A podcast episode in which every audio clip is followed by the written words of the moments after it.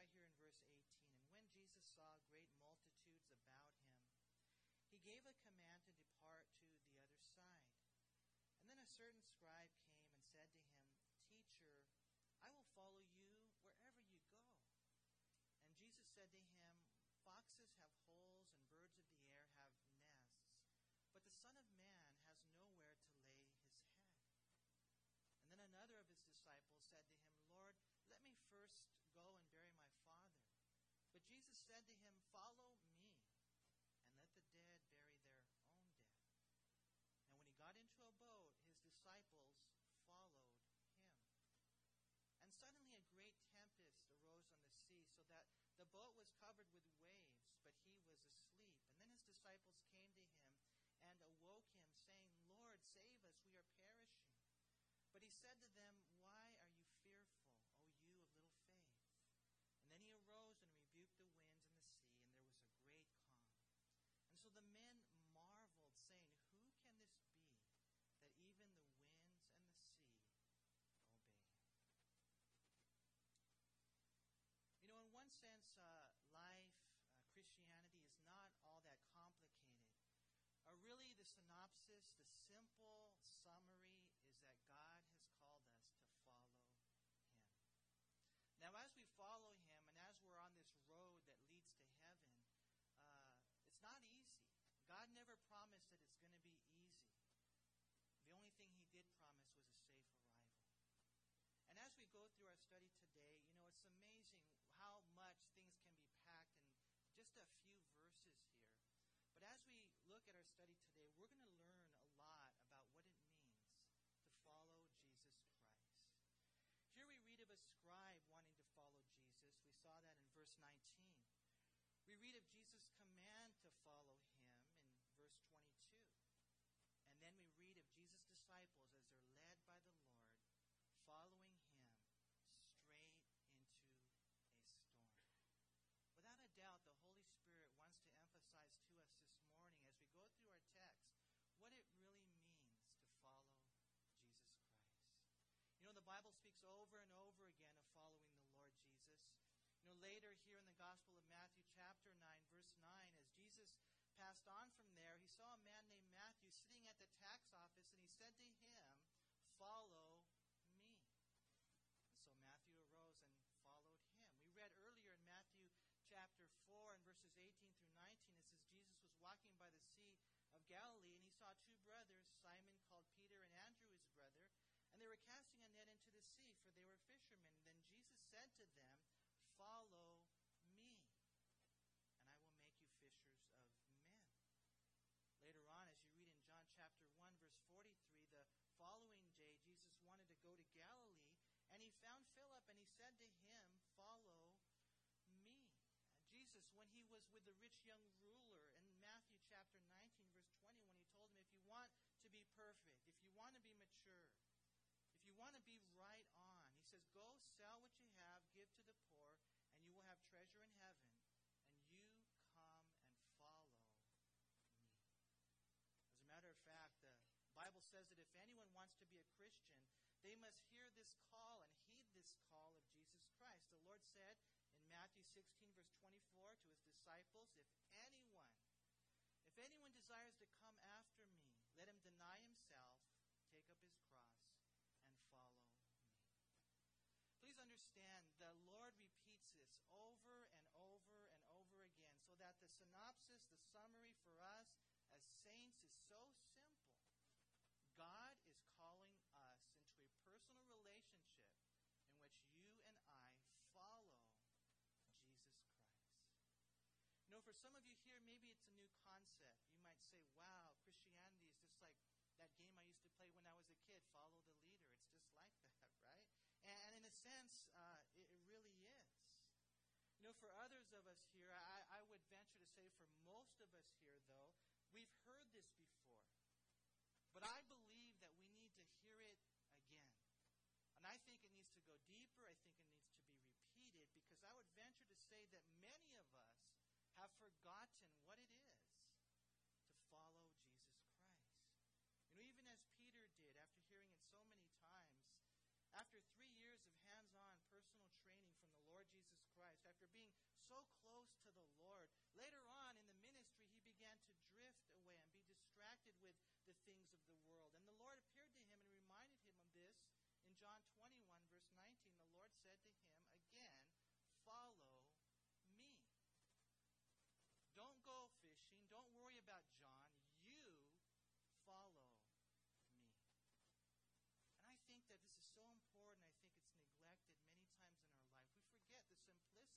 what really is going on here that you and I are called to follow Jesus.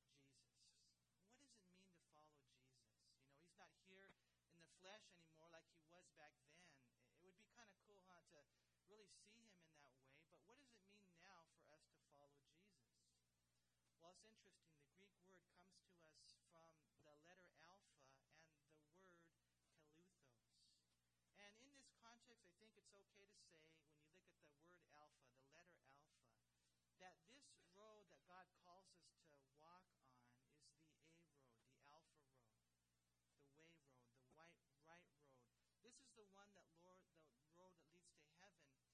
Just simply following Jesus Christ. What it means is that you have a leader, and you need to stay focused on him. What it means is that you need to join Jesus. You need to accompany him. You need to become his disciple devotedly, and you need to be by his side and sit at his feet as a follower of Jesus Christ. And that's the call for us to follow. You know, to really truly let the Lord lead. Don't be the captain of your own ship. To join Jesus, to really truly determine to be devoted as a follower, we're going to see today without delay, without distraction, to be with him, to be like him, to be led by him. This is what following is all about. And I pray that we would know this as Christians. You know, it's kind of interesting. The Waoduni tribe, the Waodani tribe, uh, they used to be called the Auca Indians, and they're the tribe that was converted through the ministry of Elisabeth Elliot, Jim Elliot, uh, Nate Saint, all those guys that died, they gave their life. Um, when they were trying to translate the Bible and come up with a title for themselves as Christians, uh, they were searching and, and praying, and eventually the words or the title that they gave to themselves was simply God followers. That as Christians, they called themselves God followers. And to me, when I think of that, I think, wow, how appropriate that is. Because that's really, you guys, what this is all about. We are God's followers, right? Reading his carvings, walking his trail. And that's really what we'll see today as we go through our text this morning. We're going to see three things about following Jesus. And actually, there's a lot here, but you know, one is the question of where uh, when it comes to following. The other is a question of when when it comes to following. And then the last is a question of who. Who are we really following? Here we read again in verse 19. It says that a certain scribe came and said to him, Teacher, I will follow you wherever you go. And Jesus said to him, Foxes have holes and birds of the air have nests, but the Son of Man has nowhere to lay his head. Now, this is the first time Jesus calls himself the Son of Man in the Gospel of Matthew, definitely linking himself to Daniel chapter 7, verse 13, in which we see there he's identified as the Messiah, the man. It's the humanity, it's the divinity. It is a title that Jesus used over and over about himself. That he was the Messiah sent by God and yet he was human in all aspects. Now it's kind of interesting. You read right here that a scribe came to Jesus, and he came with the expressed interest of following him. You know, and I wonder, even as we begin this morning, you know, um, do you have an interest in following Jesus Christ? You know, I pray that you would. I pray that right now we would begin with that first step, that you would say in your heart, you know, I, I do want to follow the Lord. Well, that's where this scribe began. When you read the Bible, you find that a scribe was a person employed in composing or recording private, public, and religious documents. By the time we reach the New Testament, most scribes were primarily dedicated to the study and teaching of the Scriptures. As such, they were often lawyers, judges, and teachers in their culture. Many times when you read the Bible, you find that the scribes were not receptive to the ministry of Jesus Christ. Here we see in verse 19 an exception. And it's kind of cool, you know, what the scribe says. You guys, look again what he says right there. Teacher, I will follow wherever you go. I mean, there's so many things there about that phrase that are, are just awesome. I mean, the teacher calls him teacher. I pray we would know that's our teacher. The leader was willing to be led as a scribe. And notice he says, I'll go wherever you send me. And I just think about that and I think, wow, that definitely should be on our lips, huh? To say to the Lord, teacher, rabbi, master, I'll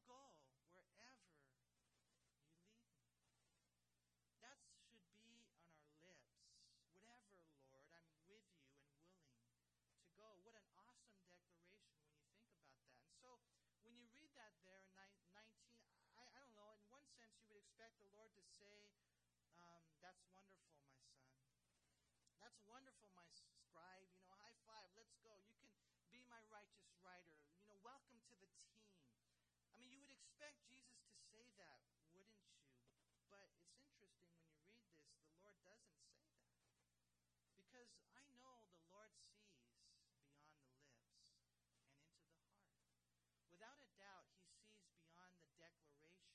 And that, you know, in this scribe right here who said something that sounded so right, there was simply a superficial commitment. You know, the Lord knows, man, that often our lips don't match our life. Our outbursts can tend to be based on emotions and not convictions. Or we might even choose a religious lo- road. There are some people who do that with the misconception that this road of life and this road to life is an easy road. And yet, it's not. And the Lord probably seeing the superficial commitment of the scribe and probably seeing that this guy doesn't have a clue what he's really asking for, what it means to follow him, especially into the ministry, that he wants to set him straight. And so the Lord pulls no punches. He paints no rose garden. Here the Lord presents the honest to goodness truth regarding the cost of being a disciple. He says, Listen, uh, Mr. Scribe, the fox has his bird has his nest. As a matter of fact, we've got a bird up there has its nest, man, on top of the ceiling tower right here. The birds have their places, the fox has their places. But listen, the Son of Man has nowhere to lay his head.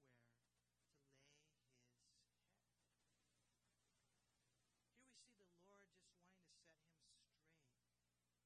Here we see the Lord saying, Listen, you must be willing, if you want to follow me, to forsake every place and possession if necessary. And so, sometimes I think that's why we fizzle out in our Christianity because we think, well, wasn't it supposed to be better than this? Aren't I supposed to have a nice pillow, a nice place to rest my head? And God says, No, I never promised you that. Never, ever. Not from the beginning. I told you to count the cost. And, you know, I told you that if you follow me, it's like the foxes who have no hole, the bird who has no nest. I have nowhere to lay my head. Please understand, you guys, that God is calling us to count the cost and then to make a true commitment. This following into the ministry is not for fickle, fair weathered friends, because what will happen? If you go into it thinking that, then you will fizzle out in the middle and you will bring a reproach to God. It's better not to go in than to start and not finish. You know, it's so sad when you look at this, and there's so many things here, but a lot of people foolishly believe that if you follow Jesus by faith, then you'll be healthy, wealthy, and prosperous. They believe that all facets of life will be still, stable, serene. It's not the way it is. Not following Jesus Christ. Jesus said that's not the way it is. He himself had nowhere to lay his head. And just think about that for a moment. The Son of Man had nowhere to lay his head. You know, as far as we know, Jesus didn't own a home. Jesus didn't have a vacation home. And when Jesus traveled about, he didn't have a full on, necessarily pre planned itinerary as far as what inn or hotel he would stay at. You know, you read the Bible and you find this is the way Jesus lived his life. He'd go and he'd pray, and then his father would lead him that day. And so it's kind of hard to pre plan when you have that type of way of living life. You know, when you see the life and ministry of Jesus Christ, some people did open up their home for him and his disciples, and I'm sure when that happened, he enjoyed it. But if there was no home ready for him, he was prepared to bundle up on a bench, to camp in the cold, or to rest on a rock, if that was the will of his Father. And I think that we need to know that as Christians, you know? Um, I mean, it's cool to realize that the Lord does provide for our needs, but not our greeds. Understand, you guys, He is enough. He's all we need. All that other stuff, we can take it or leave it. We need to know this. Why? Because a lot of disillusioned when things don't go the way they thought they should go. They don't get that job or they don't get that whatever it is. And they get discouraged by those things when things don't happen according to their timing. And then they get defeated by those things. The Lord says right off the bat, listen, that's not the way it is when you follow me. You know, God will do a work, and God definitely used the life and ministry of Jesus Christ and all the disciples. But when we look at things according to man's eyes, it may not look all that great. We see the Lord say something similar. I was wondering if you could turn to Luke 14. Just the whole idea, you guys, of counting the cost. And in Luke 14, verse 28, again, he's speaking to the people in the areas of discipleship. And he says there in verse 28, Luke 14, For which of you intending to build a tower does not sit down first and count the cost, whether he has enough to finish it, lest after he has laid the foundation and is not able to finish, all who see it begin to mock him. That, that's all the Lord is saying here, you guys. I want you to go into this with eyes wide open. I mean, understand the rewards are amazing. To follow Jesus Christ means that when you die, you will go to heaven. To follow Jesus Christ means that while you live on earth, you will be blessed and satisfied. You'll have peace, joy, and love. You'll fulfill the reason for which your heart beats. The Lord is saying to follow Him is an amazing thing. But in the meantime, while we're here on earth, understand it's not that easy. And so, what I want you to do is to sit down and count the cost. Think about it. You're building a building. And before you even start the whole venture, you don't sit down and figure out whether or not you have enough money to finish. And so halfway through, it doesn't get done. You know what that is? That's a shame. That's a reproach. People will mock you and they will mock God. That's what happens when people enter into the ministry thinking it's for themselves. And when they find that things get rough, they split, they quit, and it's a reproach to them, and it's a reproach to God. It doesn't glorify God. That's why he says, first, count the cost. Otherwise, it'll be a shame. The second thing he says right here, notice he says in verse 30, 31, or what king going to make war against another king does not sit down first and consider whether he is able with 10,000 to meet him who comes against him with 20,000? Or else, while the other is still a great way off, he sends a great delegation and asks conditions of peace. So likewise, whoever of you does not forsake all that he has cannot be my disciple. You know, the first one, without counting the cost, it brings shame to our lives and our Lord. The second one we see here, imagine that, going to war. They've got 20,000 and you've got 10,000, and so you got to check out your 10,000, make sure they're buff or something, man because this is a heavy battle. If you don't think this one through, people are going to die. The loss of life, the shedding of blood. And that's what the Lord is saying. You guys, man, you got to think this through. Otherwise, send a delegation. Make peace. You got to make the right decisions. And that's all the Lord is saying to us. You know, to follow the Lord is not easy. But what we need to do is to put Him first, man. Put Him above possessions. I think we live in this planet of possessions, and it distracts us from the calling on our life. And the Lord says, listen, follow me. I'll take you to heaven. But I want you to know in the meantime, you might have to sleep on a rock. Is that okay? And you say, okay, Lord, no problem. I know what I'm getting into. And so when it hits me, I'm not going to be surprised. I'm going to continue and carry on. And so you go back to Matthew chapter 8, and the Lord gives us things about being a disciple. Where are you leading, Lord? And He says, listen, it's going to be tough. You're going to have trials. But I'm giving you that information up front so that when it happens, you're not led astray. The second question after the where is what about the when of following? And again, look at verse 21. Then another of his disciples said to him, Lord, let me first go and bury my father. But Jesus said to him, Follow me and let the dead bury their own dead. It's all about following the Lord. It's not a religion, it's a relationship. We come here this morning, and it's such a beautiful thing to talk to each other in fellowship. It's such a wonderful thing to be able to sing songs to God. And it's such an awesome thing to be able to hear His Word. It's not a meeting, it's a supernatural event in which God wants to speak to us. Here He says, number one, I want you to follow me. Listen, that's what it's all about. Where will I lead you? Well, it's going to be tough, but it's worth it. Second thing, what about when? When do you follow Jesus? Well, here, in essence, the Lord says, now. Stop making excuses. Stop making excuses for not fully following me.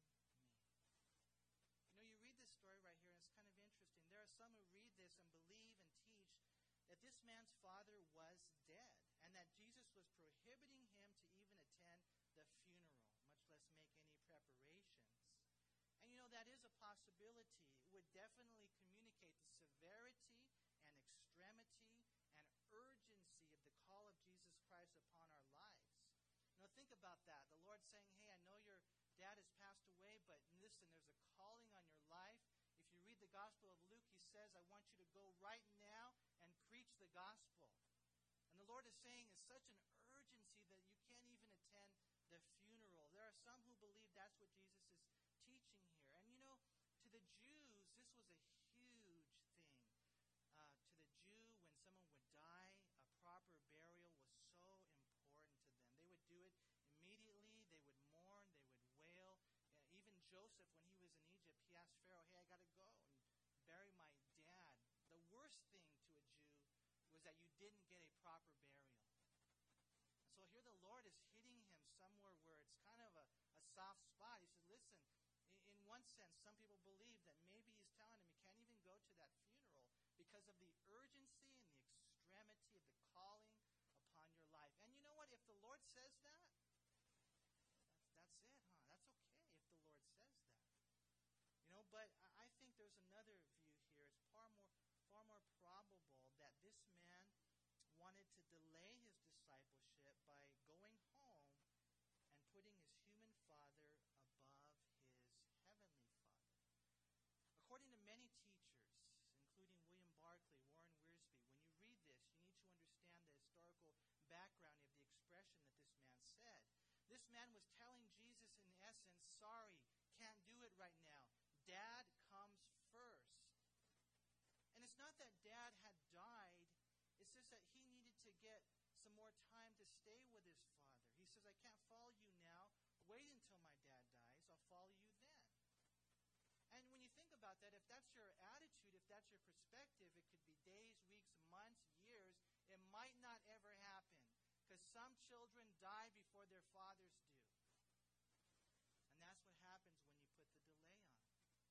You know, the fundamental we learn here in following Jesus Christ is never to put a place, a possession, or a person before him.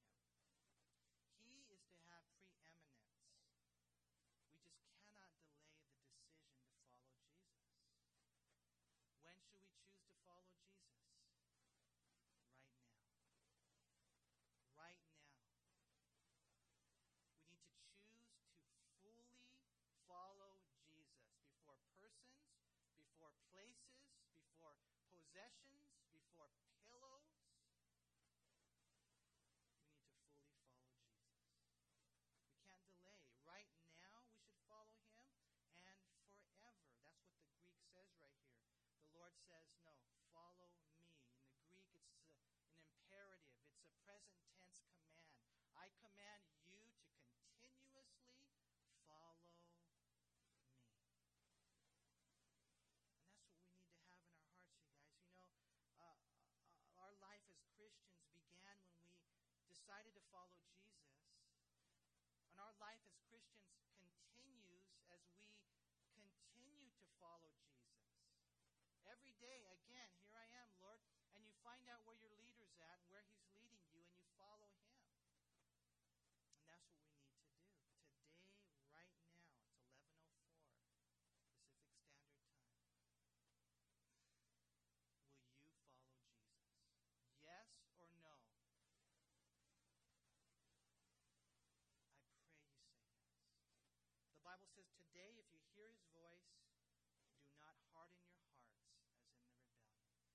say, No, I've got other places, possessions, or you know, things to do, then your heart gets harder. The next time God tries to speak to you, you won't hear. And then it gets harder because you say no again. Today, if you hear his voice, don't harden your hearts. Not another day should go by without following him, without a full on commitment. As a matter of fact, I kind of like the story we read earlier in Matthew 4.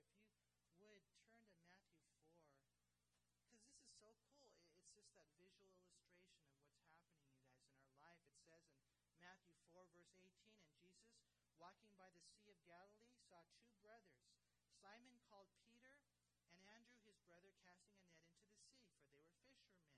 And then he said to them, Follow me, and I will make you fishers of men. And they immediately left their nets and followed him. I'm going to circle that word immediately, man. You want to know what happens? Look, look what's happening right here. Jesus is walking by. He's walking by. Now's your chance. Now's your chance to walk with the Creator, to walk with Christ. That He would make you not just fishers of fish, fishers of men. Don't you want to help people go to heaven? Don't you want to help people? I mean, that's why we were made to glorify God, to help the people that He made. And here's your opportunity. But will He pass you by without you having responded? Says right there, they immediately they left their nets and they followed Him.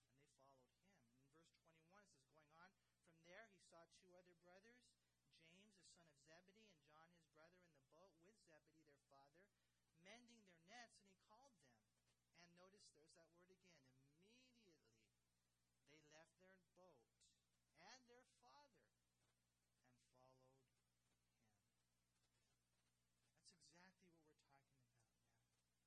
How the Lord wants us to follow him into the unknown, into probably some tough times. But just to know, man, that if we follow him now, that God is going to do an incredible work in our life. You know, not another day should go by. Not another moment should pass without you and I determining, resolving in our hearts to fully follow Jesus Christ by faith, without hesitation, without reservation. You know, may there be no place, possession, or person that hinders our passion for Jesus. You know, and in looking at this, you know, you guys might think, well, the only thing that was holding this man back was his dad.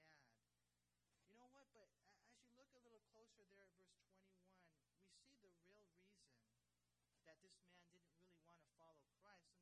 And notice again, he says right there, and then another of his disciples said to him, Let me first. Let me first. And that is the problem.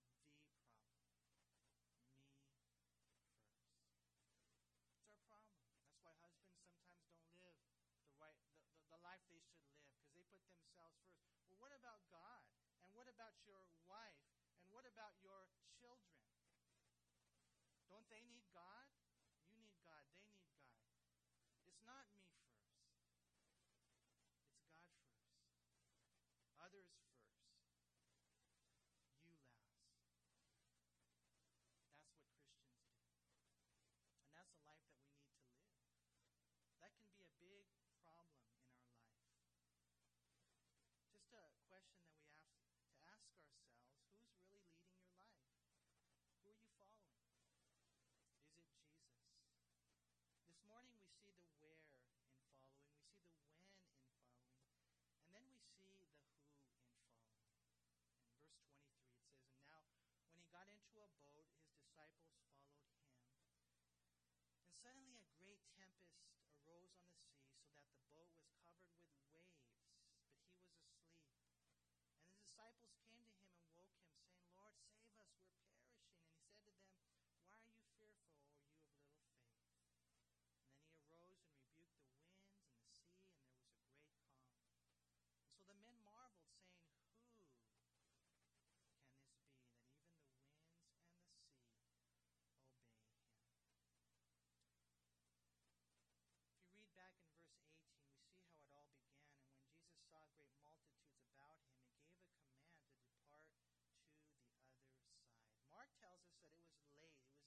him, he gave a command to about Jesus is he wasn't all that impressed with crowds. He says, Oh, there's too many people here. I got to go, right? And so we see he gives a command to depart to the other side. And it's so cool, you guys, there in verse 23. Notice again, his disciples followed him. So cool. And that's what the Lord is calling us to do. He gives us the commands, but then we see him get into the boat, they get into their boats, and they begin to follow him, his disciples being in the same boat with him. And so when you follow Jesus, you figure, okay, this is going to be all good, right? It's going to be all good. Well, kind of.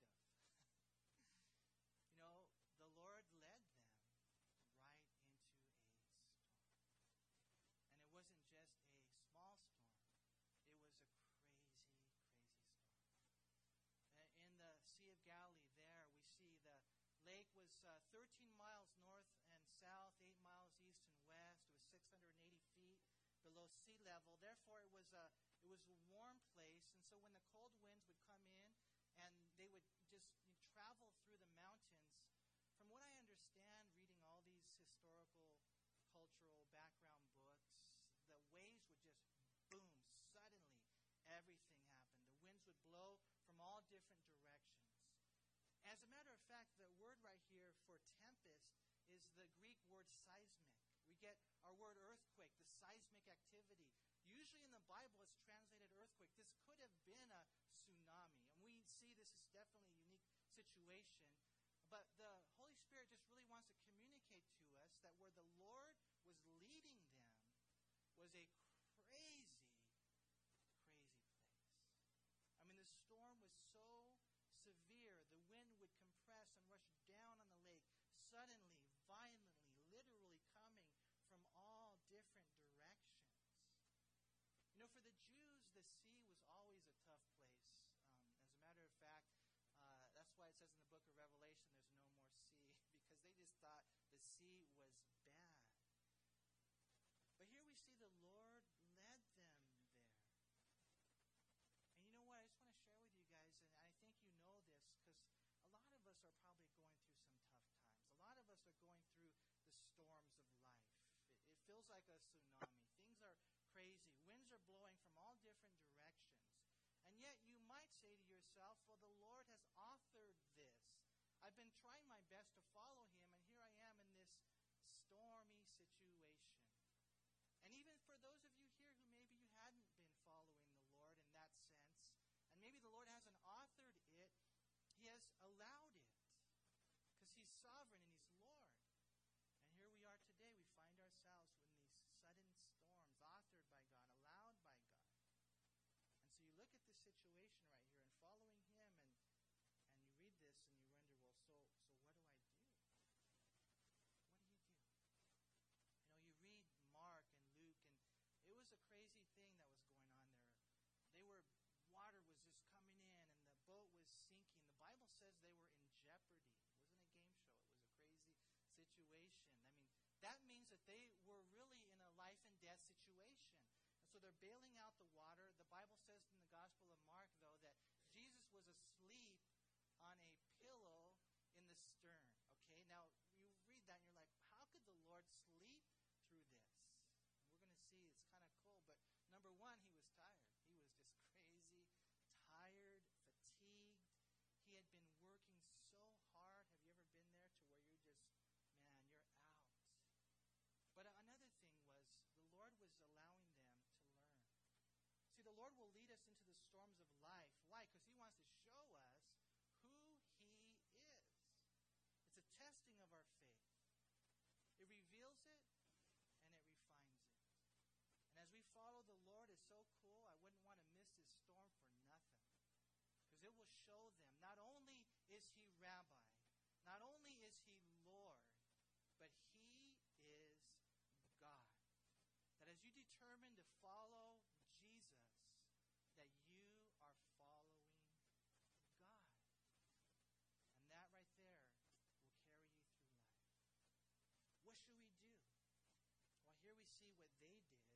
It says right there, his disciples came to him, verse 25, and they woke him up, saying, Lord, save us. We are perishing. Now, the other gospel says that they told Jesus, Don't you care?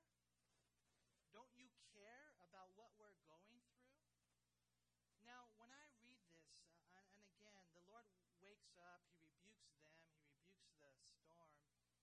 I think that there's probably uh, one thing that's okay that they did, two things that are not okay. Okay, one thing that's okay that they did is that they they went to the Lord, you know, and just you know woke him up. I mean, who knows? They may have pounded him. I don't know how they woke him up, but they woke him up. Okay, and I think that's okay. You and I, when we're going through the storms of life, we're going through the trials of life, and all the impossible situations that are just, man, maybe even life threatening, definitely hit you hard, you got to pray. But don't panic. You've got to pray. Have you prayed? It's okay to pray.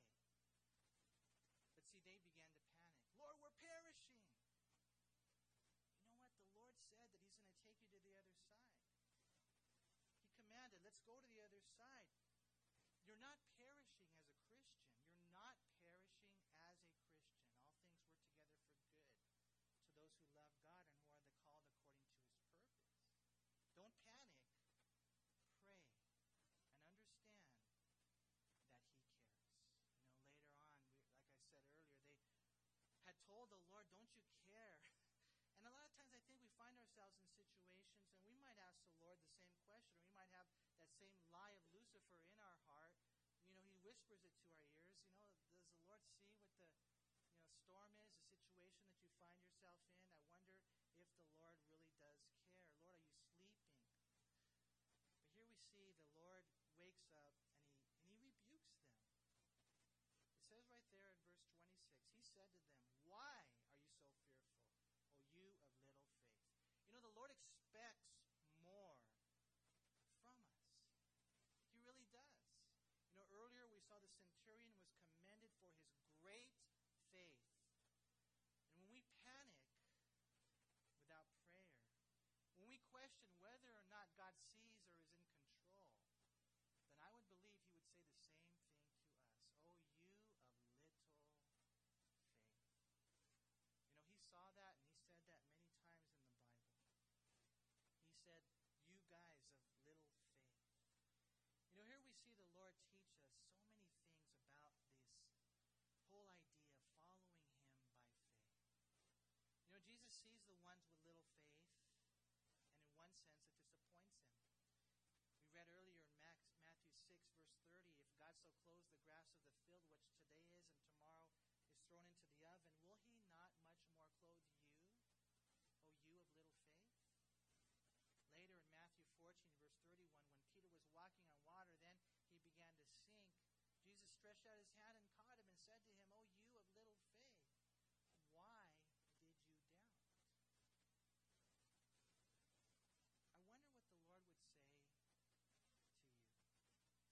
It's so important that we stand on his promises, that we believe that he cares and even though it might seem like he's silent or it might seem like he's sleeping, please over your life and the situations that we find ourselves in, he is sovereign. And he sees everything. And he is in complete control. I wonder what it would have been like if the disciples had had that type of faith. I wonder how it would have gone. I mean, who knows, man? I don't know for sure, but maybe they could have just let the Lord sleep. Uh, you know, maybe Peter could have led them and said, hey, it's cool, you guys. The Lord said we're going to go to the other side. And so, you know what? Let's let him sleep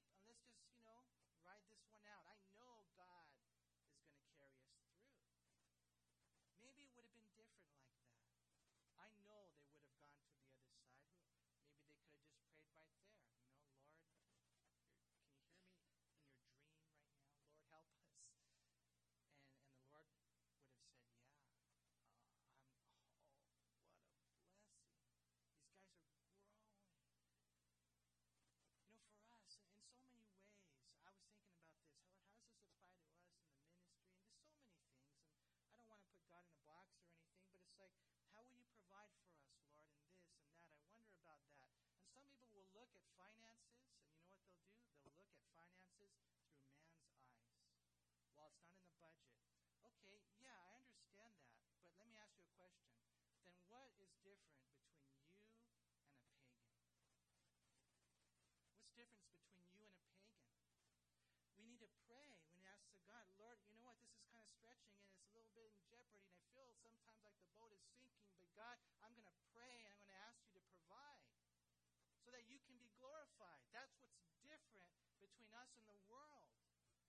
not just a matter of whether or not the numbers are in order. Do you know how many times I have read of ministries taking steps of faith where the finances weren't there? And then what happened? The finances came. Why? Because they had an ear to hear what the Spirit was saying to the church. It just affects our whole life, you guys. It really does. We need to look at things through God's eyes.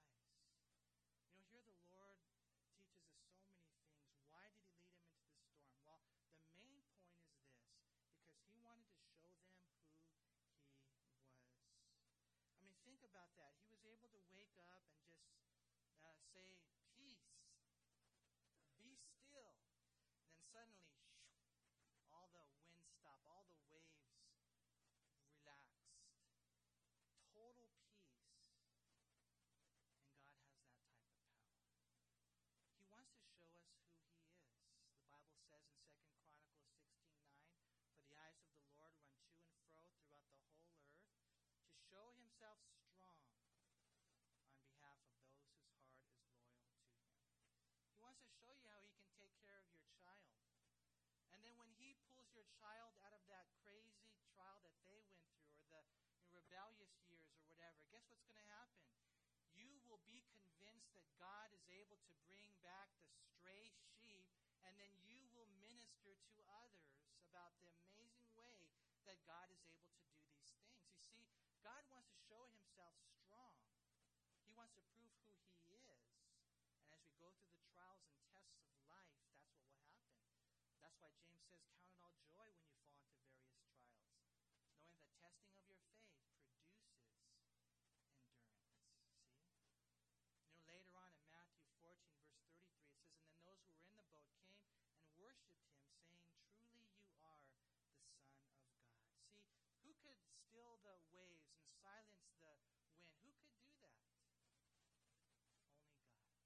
And when things happen in your life where there's no other explanation, it wasn't because we were so greatly organized, and it wasn't because we did, you know, 150,000 advertisements in the penny saver or whatever it is, when there's no other explanation except God, then your confidence will be in Him. And that's why He allows us to go through the things that we go through, because He wants to show us who He is.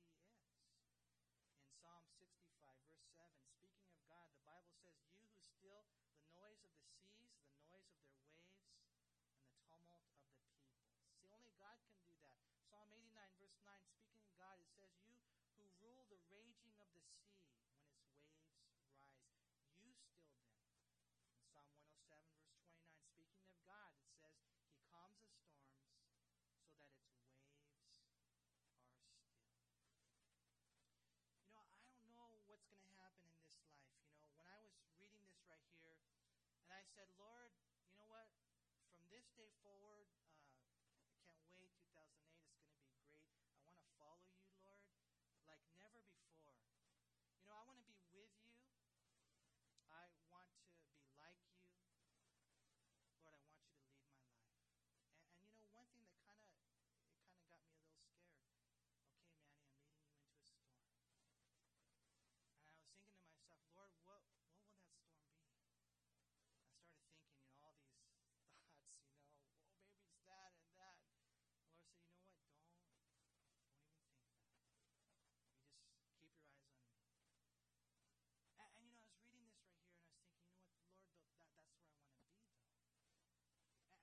go through the storms of life.